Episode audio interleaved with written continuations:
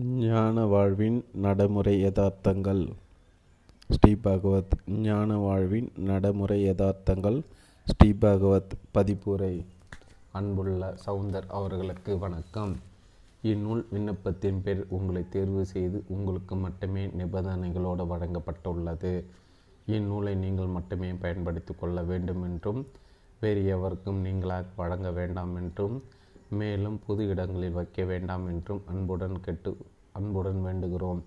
இந்நூலை பாதுகாக்க முடியாத பட்சத்தில் கீழ்கண்ட முகவரிக்கு அனுப்பி வைத்திடுமாறு அன்புடன் கேட்டுக்கொள்கிறோம். மிக குறைந்த பிரதி பிரதிகளை பிரதிகளை அச்சிடப்பட்ட காரணத்தால் அடக்க செலவும் புத்தக விலையும் அதிகமாகிவிட்டது. அதனை அன்புடன் பொறுத்து கொள்ள வேண்டுகிறோம். அன்புடன் ஸ்ரீ பகவத் மிஷன் தலைமையகம் முப்பத்தி ஒன்று Ramalingaswami Thiru Ammapettai Salem six three six double zero three phone nine double four three two nine zero double five nine triple nine four two zero five double eight zero nine seven eight nine one six double five double five நுழையும் முன் சாஸ்திரங்கள் கற் நுழையும் முன்பு நுழையும் முன் சாஸ்திரங்களை கற்பவர்களிடையே ஒரு வாசகத்தை வேடிக்கையாக கூறுவதுண்டு. பிரம்ம ஞானத்தை போதிப்பதற்கு முன் குரு தன் சீடரிடம் அதற்குண்டான குரு தட்சிணை முதலிலே வாங்கி கொள்ள வேண்டும். ஏன் இப்படி கூறுகிறார்கள்? பணத்தை இழந்துவிடக்கூடாது என்ற பயமா? நோய் குணமானதும் வைத்தியரிடம் கட்டணத்தை செலுத்த முடா செலுத்தாமல் ஓடி ஓடிவிடக்கூடாது என்ற சந்தேகமா? குரு தட்சிணையை காப்பாற்றி கைப்பற்றி கொள்ளும் நோக்கில் கூறப்பட்டதன்று இந்த வாசகம். பிரம்ம ஞானத்தின் சிறப்பை கூறுவதற்காக இவ்வாறு நயம்பட கூறியுள்ளார்கள் பிரம்ம ஞானத்தை எப்போது ஒருவர் அடைந்து விடுகிறாரோ அந்நிலையில் குரு சிஷ்யன் என்ற உறவு முடிந்து விடுகிறது. எந்த கட்டுக்குள்ளும் அடங்காத சுதந்திரம் பெற்றவர்களை இந்த பந்தத்தை காட்டி வரையறை செய்ய முடியாது செய்யக்கூடாது. நமது கருத்துக்கள் யாவும் ஏதோ சில அனுபவங்களை கொடுப்பதற்காக கொடுக்கப்பட்டவை அல்ல.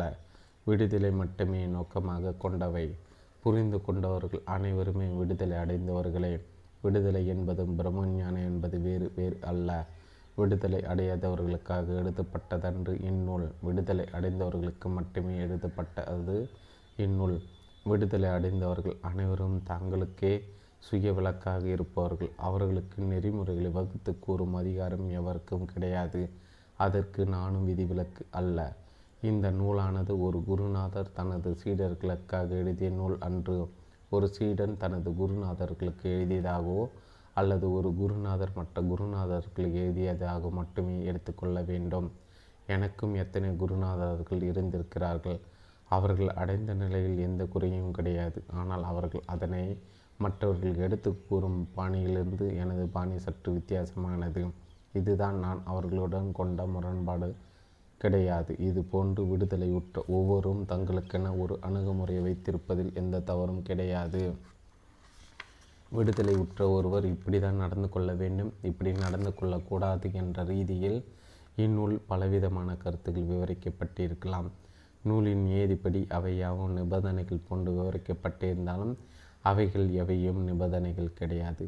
அவை அனைத்தையும் உங்களது பரிசீலனைக்கு எடுத்திட வேண்டிய விண்ணப்பமாகவே எடுத்துக்கொள்ள வேண்டுகிறேன். தெளிவடைந்தவர்களுக்காக மட்டுமே இந்நூல் எழுதப்பட்டதால் சில விவரங்கள் வெளிப்படையாக விவரிக்கப்பட்டு விட்டன. இந்த விவரங்கள் யாவும் தெளிவு அடையாதவர்களிடம் தேவையற்ற குழப்பத்தை ஏற்படுத்திவிட ஏதுவாகிவிடும். ஆகவே வேறு வழியின்றி இந்நூலின் விநியோகத்துக்காக சில கட்டுப்பாடுகளையும் ஏற்படுத்த வேண்டியதாகிவிட்டது. இந்நூலில் உள்ள நான் விவரித்திருக்கும் சில கருத்துக்கள் அதிக பிரச்சனைதனமாகவோ அநாகரிகமாகவோ உங்களுக்கு தோன்றிடும் பட்சத்தில் அதனை மன்னித்தும் மறந்தும் உங்கள் போக்கில் பிரவாகமாக பிரயோகித்து சென்றிடுமாறு அன்புடன் வேண்டுகிறேன். பகவத் உள்ளடக்கம் ஒன்று. ஞானிக்கு கோபம் வருமா? இரண்டு. தன்னை அறிதல். மூன்று. உணர்வற்ற உணர்வு. நான்கு. உணர்வு நாற்பது சதவீதம் செயல் அறுபது சதவீதம். ஐந்து. புரிதலை உறுதி செய்வோம். ஆறு. இன்பத்தின் அகநிலை புறநிலை ஏழு. விரக்தி ஏன்?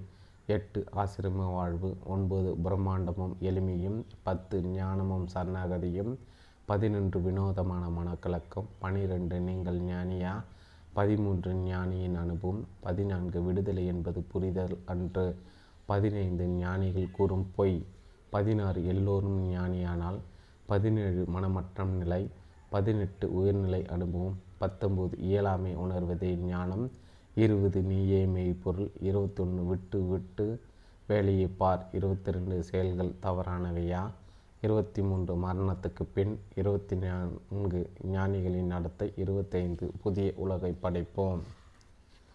அத்தியாயம் ஒன்று ஞானிக்கு கோபம் வருமா?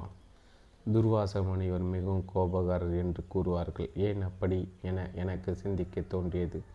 முனிவர்களும் கோபக்கார முனிவர் சாந்தமான முனிவர் என்று உண்டா? பல முனிவர்கள் கோபம் கொண்டு சாபமிட்டதாகவும் கேள்விப்படுகிறோம். இதனால் என்ன? ஒரு சராசரி மனிதன் கோபம் கொண்டால் அது நமக்கு வித்தியாசமாக எந்த உணர்வையும் கொடுக்காது.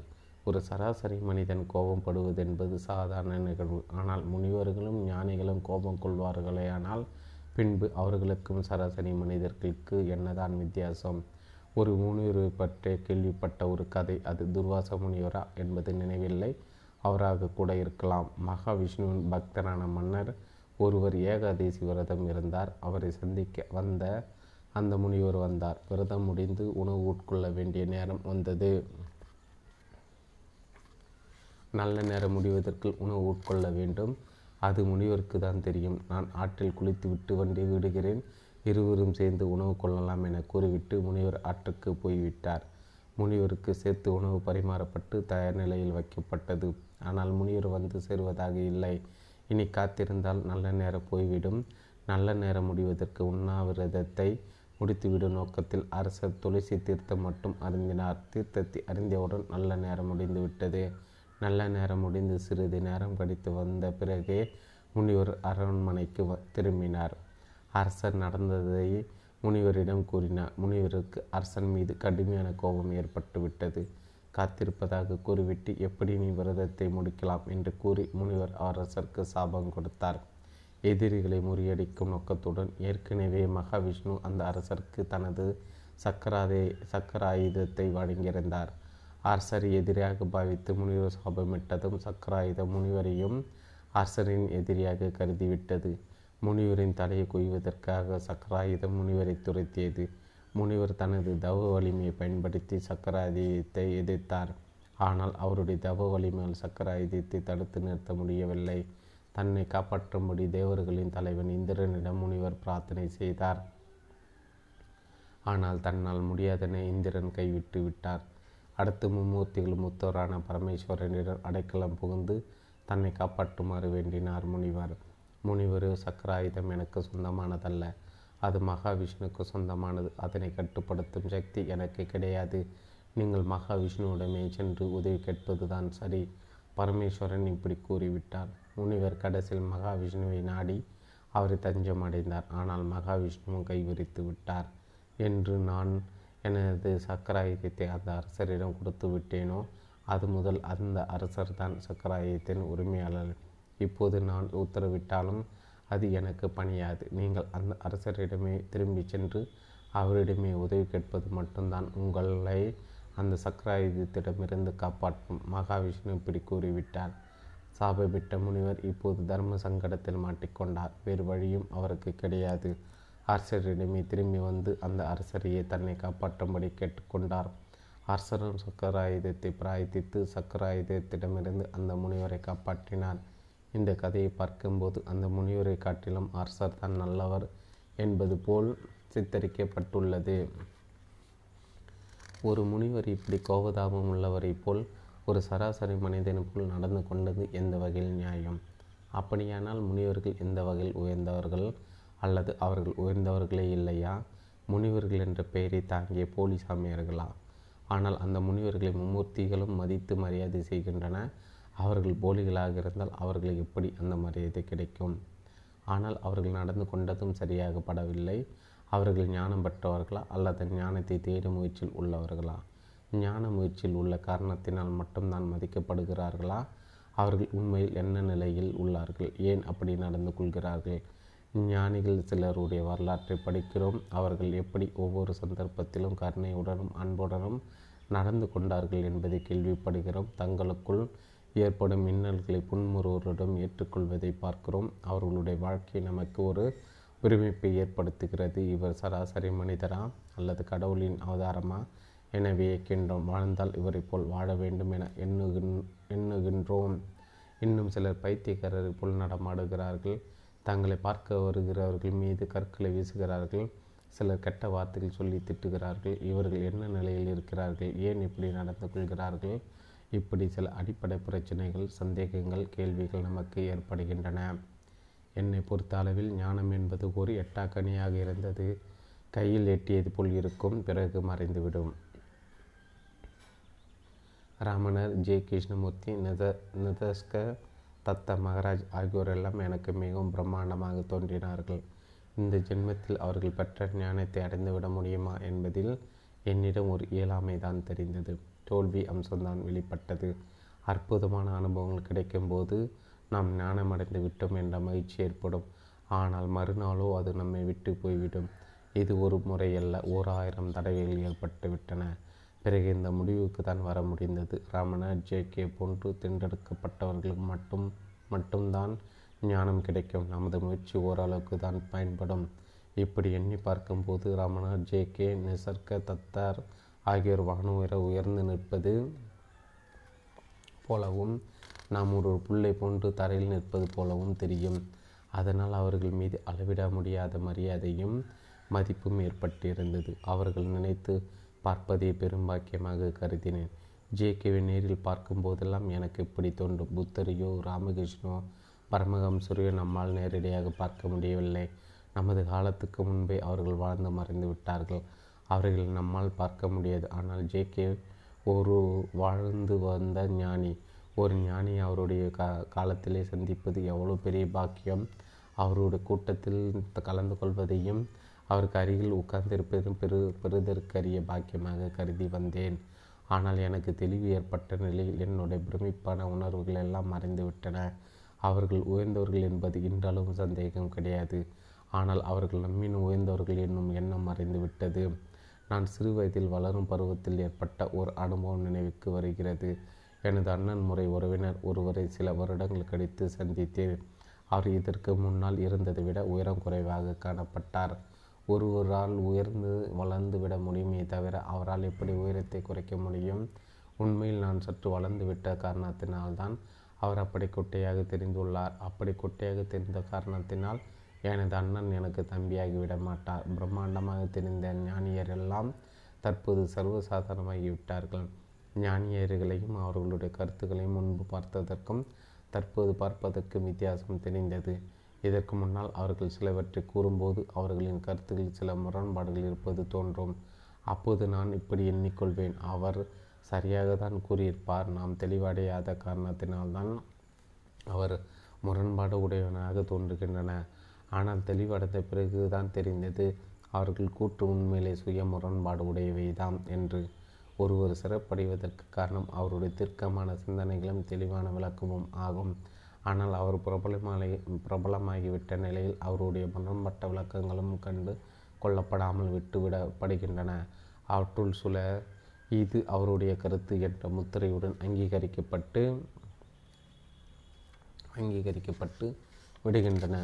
ராமனரே இப்படி கூறிவிட்டார் புத்தரே இப்படி கூறிவிட்டார் என்று கூறி ஏற்றுக்கொள்ள ஆரம்பித்து விடுகிறோம். இதனால் ஞானியர்களின் தெளிவான கருத்துக்களுடன் அவர்களுடைய தெளிவற்ற கருத்துக்கள் சிலவும் கலந்து பரிமாறப்பட்டு விடுகின்றன.